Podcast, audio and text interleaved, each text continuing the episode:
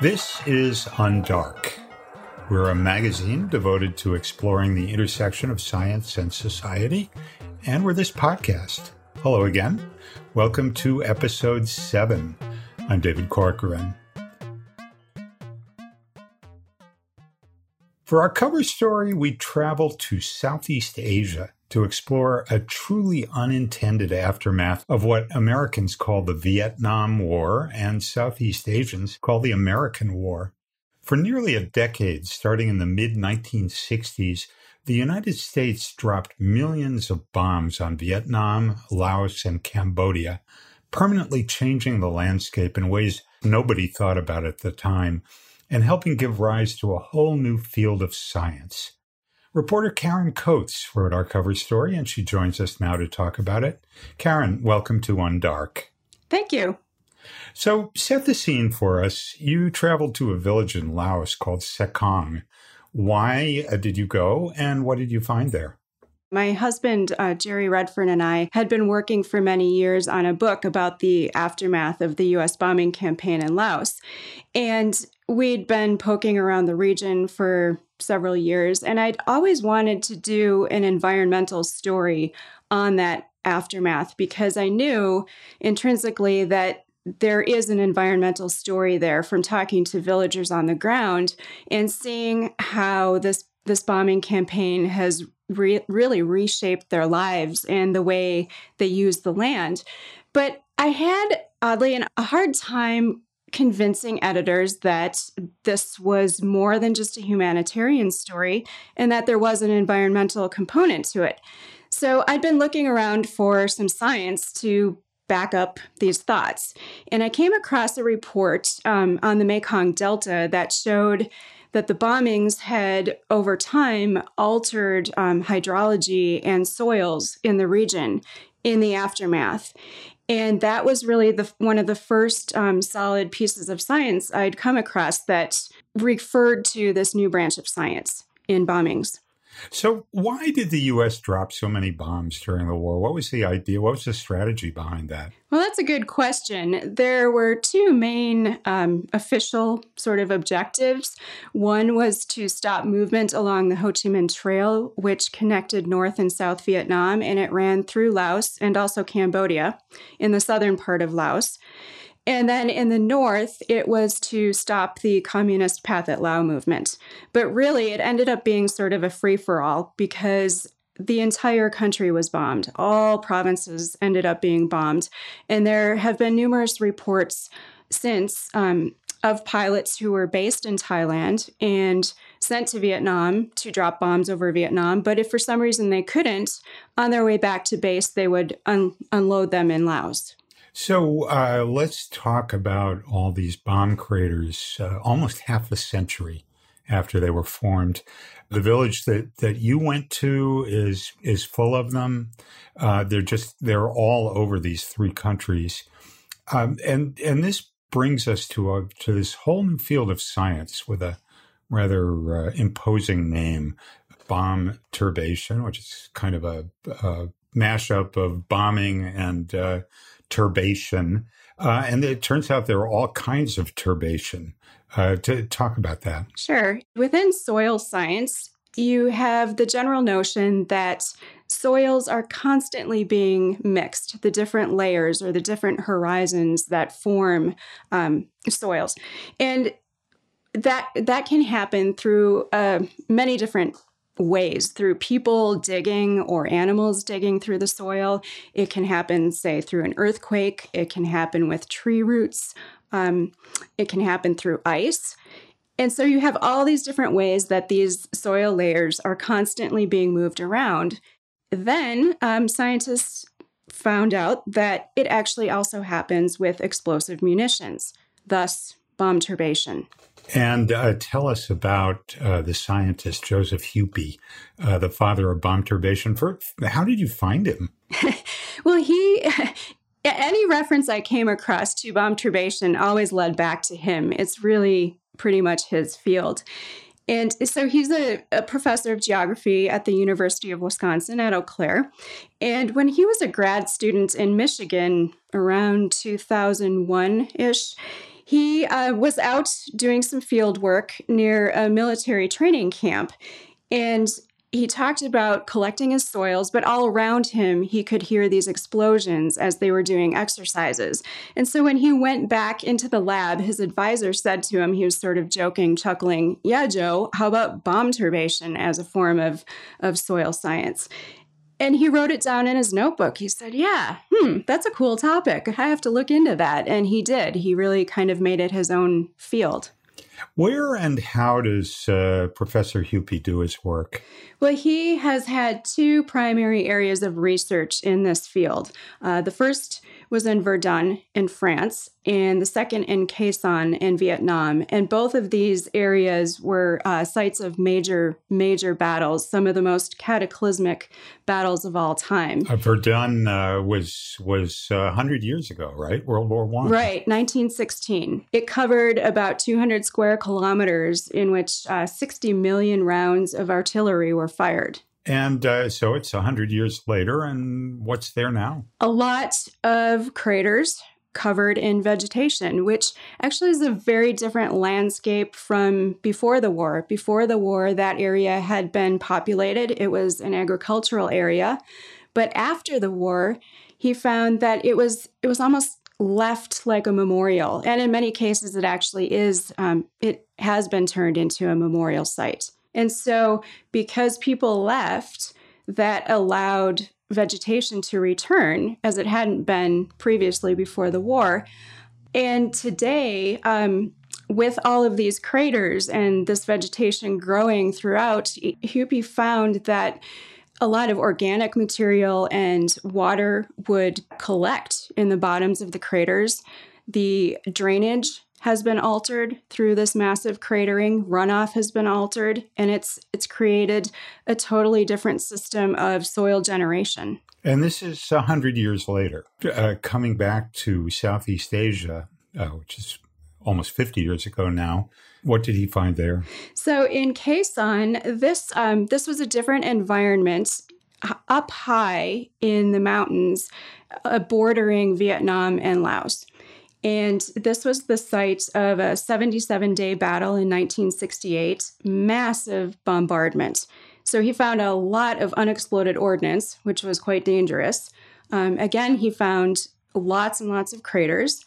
But he also found that, differently from Verdun, the area around Khe Sanh has been populated since the war. The population in Vietnam has increased dramatically. People have moved into the region. They've started using it. They've started growing coffee in some of these areas. They've started grazing cattle around the craters. Cattle don't like to go inside the craters. So he found vegetation growing within a lot of the craters, but not around the edges where the cattle have been grazing. And this started to change Huey's thinking on just what exactly bombturbation means or what its implications are, because he realized that it's more than just a change in the soil, a change in the landscape. It's like a catalyst for setting the land on a different path of development in terms of the way people use the land. And this is a perfect segue to yet another new word, at least new to me, the Anthropocene. What is that? So that is the term for a proposed new era, essentially, in the Earth's timescale, separate from the Holocene, which began after the last major ice age. Many scientists now say that humans have altered the Earth's systems to such an extent that we're in a totally different time period. Coming back to the places you went to in Laos, it sounds as if the people there have kind of made their peace with all these craters.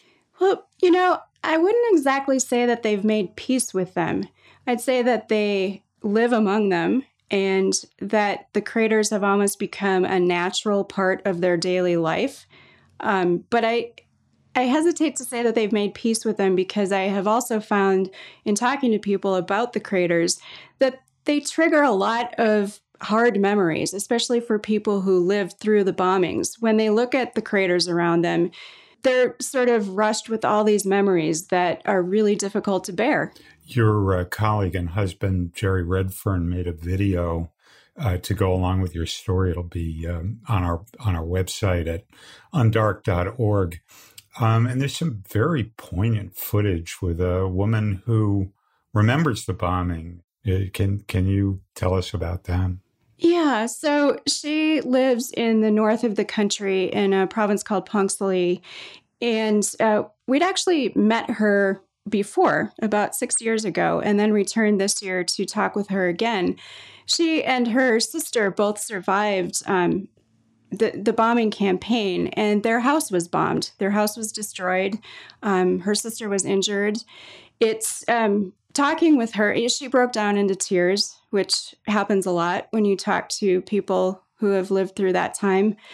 It brought on a lot of difficult memories, but she, like everyone else in this village, they live among all these craters. And today, they have to live with them. So they've put them to use. Some have been turned into gardens. Some have been filled in just so they can be built on top of. Some people plant trees inside the craters or use them as nurseries because they find that the craters actually, they hold more moisture in the dry season. So they'll start growing small trees and then transplant them. Other craters are turned into garbage dumps just because it's practical to do it. So they're actually using these craters to grow crops in, to raise fish in. Are there environmental consequences of that? That's a really good question. I tried to get at that with Huey, and he did a little poking around in Verdun on whether the metals from all of these bombs or the explosives themselves have left residues or things that are harmful in the soil. And so he came back with several samples, but the studies were very minimal, and he didn't really want to make any conclusive statements about that, but he didn't find any evidence that munitions would leave a harmful residue. Agent Orange, on the other hand, chemical weapons, that's another area entirely. And every now and then one of these bombs, one of these unexploded bombs explodes. That's true. It actually happens quite often. And in fact, again, in that village in Pongsalee where we talked to the woman at length about her memories and the horses and her house being bombed and all of that,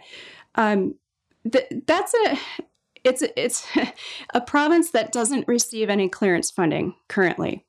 So there's a lot of leftover ordnance, and when people find it, they don't have anybody to call to destroy it. So sometimes farmers try to move it to keep it out of, harm's way, to keep it away from kids, or kids will find it. And when we were there, we talked to a woman, for example, who...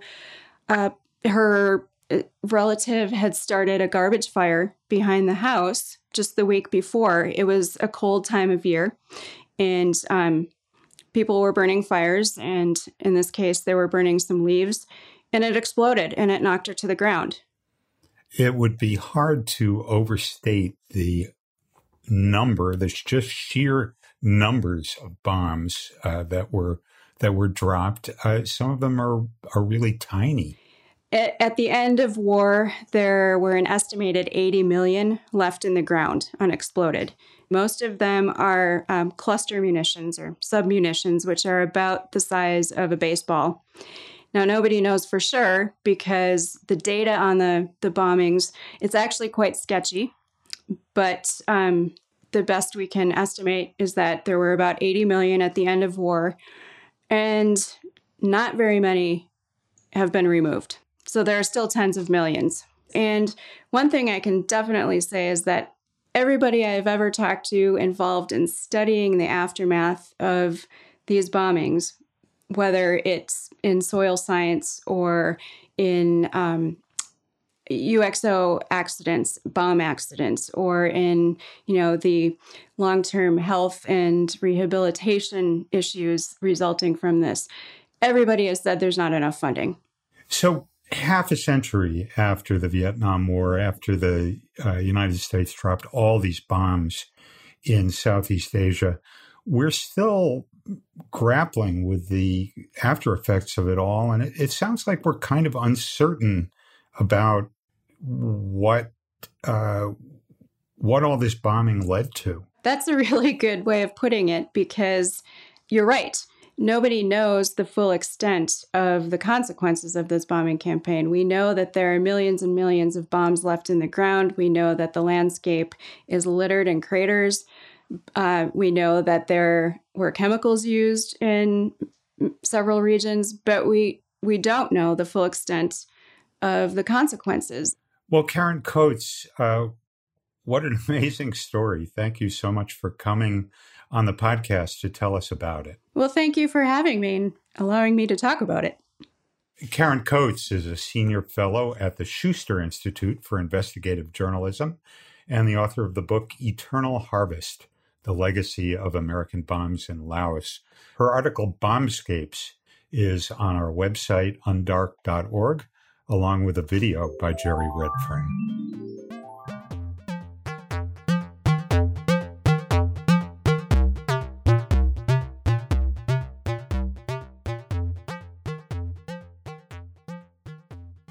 For our Tracker segment on Science and the Media, we welcome a new monthly columnist, Seth Mnookin. Seth is a veteran journalist and author who's written books on both science and the media, most recently The Panic Virus, the true story behind the vaccine autism controversy. He's also director of the graduate program in science writing at MIT. Seth, welcome to Undark. Thank you for having me here. So let's get right to the subject of your column this month, a man who for most of his life was known only by his initials. Tell us the story of H.M. So H.M., as he was known from the mid-50s until his death in 2008, was a Connecticut resident with epilepsy named Henry Molaison. And he had really, really severe epilepsy. And after years of treatment, he was in his late 20s in 1953, he went to a surgeon, what was called a psychosurgeon at the time, a brain surgeon. And the brain surgeon, a gentleman named William Beecher Scoville, suggested an operation to remove both of Henry's medial temporal lobes. This is a part of the brain that does what? Well, that's a good question. And at the time, this was during an era of really intense brain mapping. People were trying to figure out what areas of the brain were responsible for what capacities. And so Scoville, the surgeon, when he removed both sides, he did not stop Henry Molaison's seizures, but he did rob him of the ability to remember more than 30 seconds in the past. So from that moment on, he was living in sort of an eternal present. And in doing that, he became the most studied human test subject of all time. For the rest of his life, he essentially, his job, his role was to be a test subject. And he came under the care, or he became a study subject of a well-known researcher named Brenda Milner, and then Milner's protege was a professor at MIT named Suzanne Corkin. Yes. So Brenda Milner, she collaborated with Scoville, the surgeon, on the first paper about HM.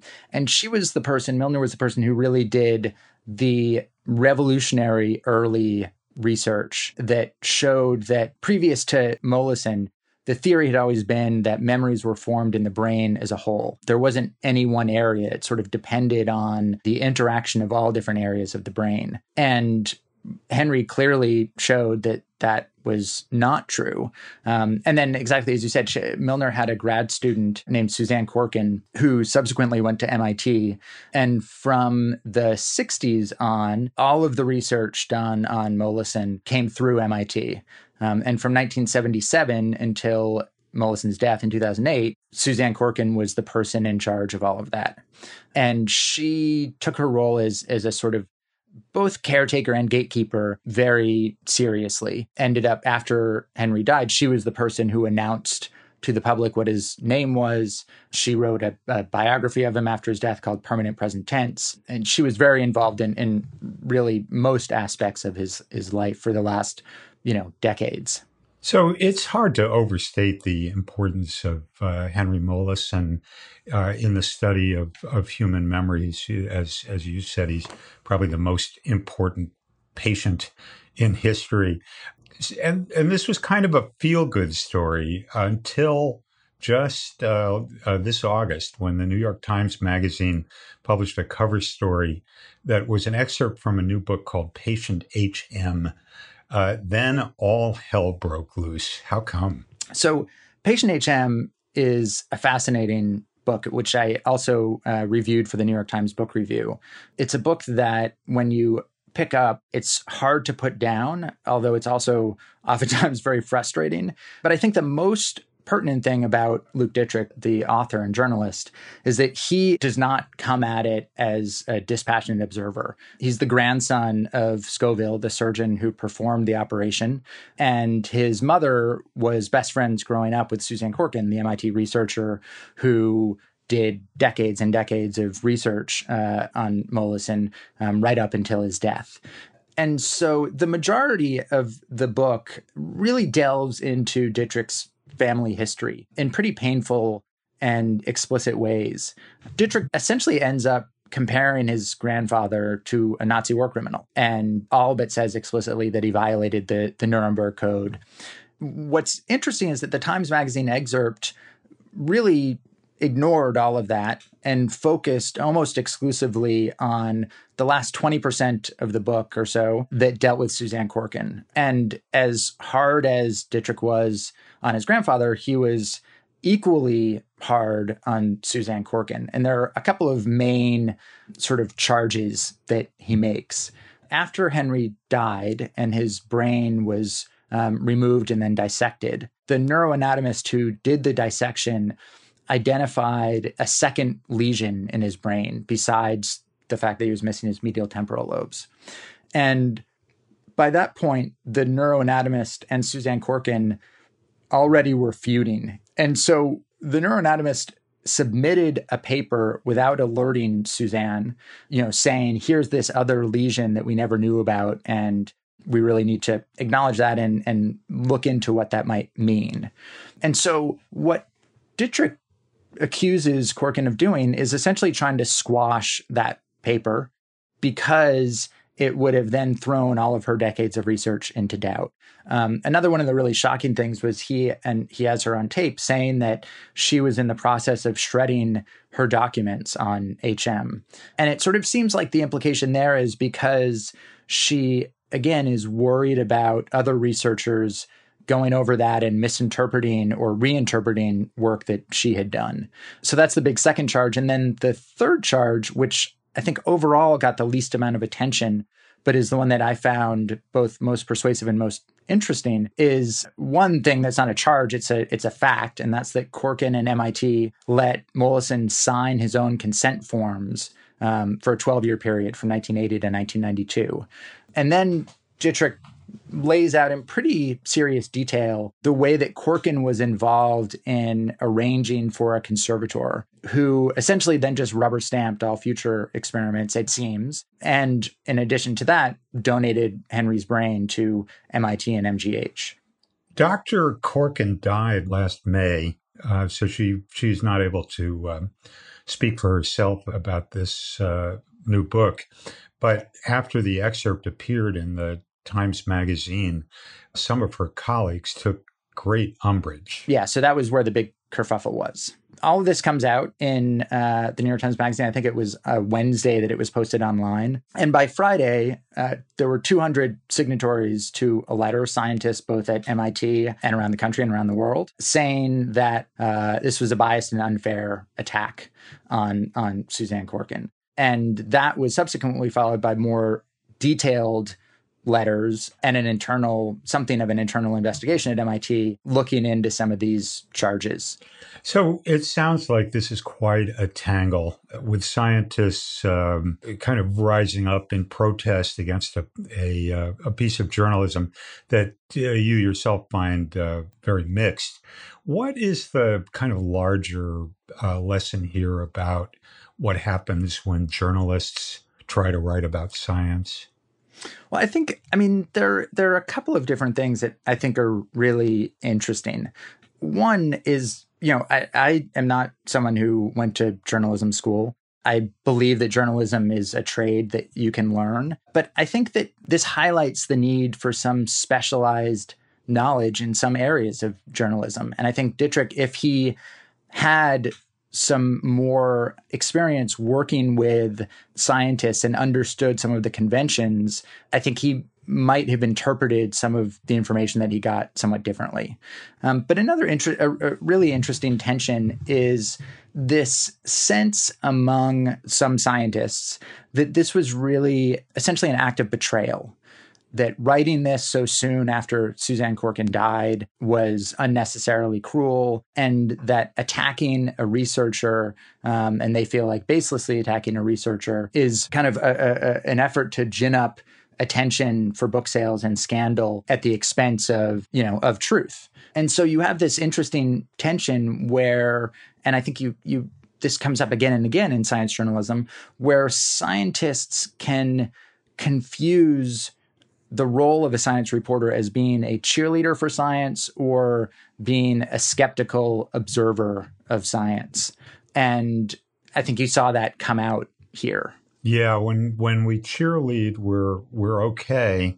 And when we criticize, we can be accused of sensationalizing or oversimplifying. Or, you know, we're obviously living in an historical moment where there's a fair amount of distrust of science. You know, I've heard personally people say that when there are criticisms of science, when these come to light, it's essentially giving weight to people who deny the veracity of science and deny that science is really the best tool that we have for interpreting and understanding the world around us. Another interesting thing I think here is that, you know, I thought it was fascinating that you had 200 scientists in a space of 48 hours or less signing on and saying a piece was unbiased and unfair. There's no possible way that those 200 scientists were able to go through this 7,700 word excerpt and really spend time investigating and thinking about all of the different charges that were in there. So it felt very much to me like a knee-jerk reaction. A more appropriate response might have been, you know, instead of saying this is biased and unfair, saying this does not represent the person we know.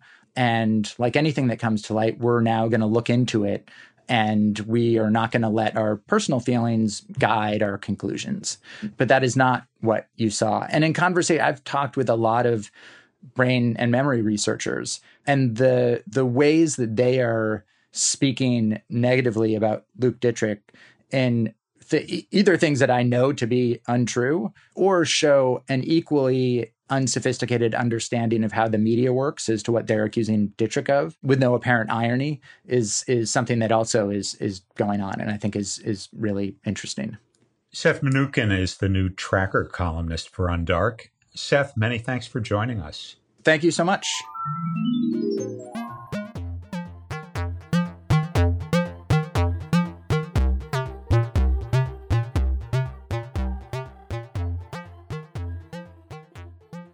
In the classic children's book Stellaluna, a baby bat is separated from her mother and is adopted by a family of birds. The book is almost a quarter of a century old, but the author, Janelle Cannon, hasn't lost her enthusiasm for bats. Reporter James Perla joined her on a visit to a rainforest in Costa Rica in search of the real thing. Janelle Cannon is on a mission.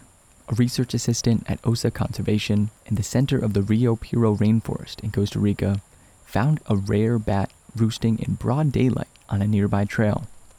It's a hot and humid day as we trudge through the muddy paths in the dense Rio Piro Rainforest. But nothing's getting in the way of Janelle's excitement. All right, mucho gusto. She clutches her camera, hoping to get a close-up to sketch when she gets back home. After we cross over the bridge, we begin to tiptoe and whisper as we approach the bat. It's hanging from a palm leaf about 6 feet from the trail, and it's white. When their wings things are out, they're almost transparent, so they're sort of ethereal. The bat is a northern ghost bat, a rare species of bat found in the tropics. They're so unusual. White bats are just kind of rare, so you notice that it's hanging under the leaf. When the sun shines through, it reflects green light on the bat, so that it's a form of camouflage. And I would have walked right by. I wouldn't have seen him.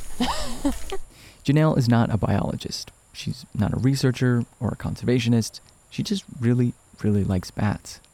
It's a fascination that was the subject of her 1993 children's classic Stellaluna, about a female megabat. Janelle frequently takes trips to see bats in their natural habitat, so she's full of interesting tidbits. This guy looks like it's a fast-flying bat. That echolocates through its mouth. This is my guess looking at its face, and then and I think it's more of a narrow-winged bat. The forearm is extremely long. See that, how long? That's the elbow right there. So, you know, of course it makes a difference in the length of the wing when it's stretched out. But some bats don't have that same proportion, and it's very curved too. Interesting. On the walk back from the bat spotting, we cool down in a little stream bisecting the path, and I ask her, are there any bats that fish? Yeah. Tropical bats? Yeah, they're actually here. In fact, if we, put nets across some of the rivers, we could catch fishing bats. But they echolocate along, rivers, and if a fish surfaces, causes a ripple, and the bat's able to detect it, and they'll swoop down like an eagle or an osprey, and they have huge rake-like feet, and they're able to scoop the fish up. Most bats catch moths and other insects through echolocation, but here in Central and South America, you also have bats that catch fish, thanks to the diversity of the rainforest. All told, Janelle says there are about 1,300 species of bats around the world. They're one of the most largest mammal families in the world, second only to rodents. And because of their diversity, and how many ecological jobs that they do, from regenerating forests by dispersing seeds, pollinating plants, eating crop, destroying insects. Bats play an important role in ecosystems worldwide, and they're uniquely adapted to live in virtually all environments. In more developed parts of the world, bats provide a natural pest control service for farmers. They're also important pollinators. Over 300 species of fruit depend on bats for pollination, including mangoes, bananas, and guava. So yeah, that $2 mango you get at the farmer's market would be a lot less sweet and more expensive if it weren't for bats. That basically is just the scope of how bats fit in. I can't even imagine what would happen to the ecosystem if they were to suddenly disappear. Like with the white-nose syndrome, millions of the hibernating bats in the United States have died in just a matter of few years. Janelle's concern for bats is well-founded. The white-nose syndrome, a nasty fungal disease that came to North America from Eurasia in 2006, has already threatened bat populations on apocalyptic proportions. So what happened is, at least in theory, is that cavers explored, European caves and then brought this fungus in on their gear and their boots. And it it's very contagious, so it just swept through the bat populations in the United States. Yeah. But since most bats have only one pup per year, it'll take a very long time for the population to rebuild, and it's very important that their habitat and their food sources are, kept in good order for them to be able to come back. So. While Janelle doesn't have any bat apocalypse books on the horizon, her art and advocacy help educate people about the importance of bats worldwide. I think kids really respond to pictures. I mean, that's why picture books are so popular. So art, is a really, has in that application has a great potential to entertain and educate kids and to download a lot of information very quickly, you know, creating wonder and you know, curiosity in that. So as Janelle and I head back to home base for some freshly squeezed mango juice, she says nothing sweeter than knowing the bats she loves are safe and thriving here in the Costa Rican rainforest. Anytime I see them alive where they're supposed to be, it makes me happy. For Undark, I'm James Perla. And that's all for this episode of Undark, a project of the Night Science Journalism Program at MIT. Our show is produced by Katie Heiler. We'll be back next month with more news and interviews from the intersection of science and society. Until then, I'm David Corcoran for Undark.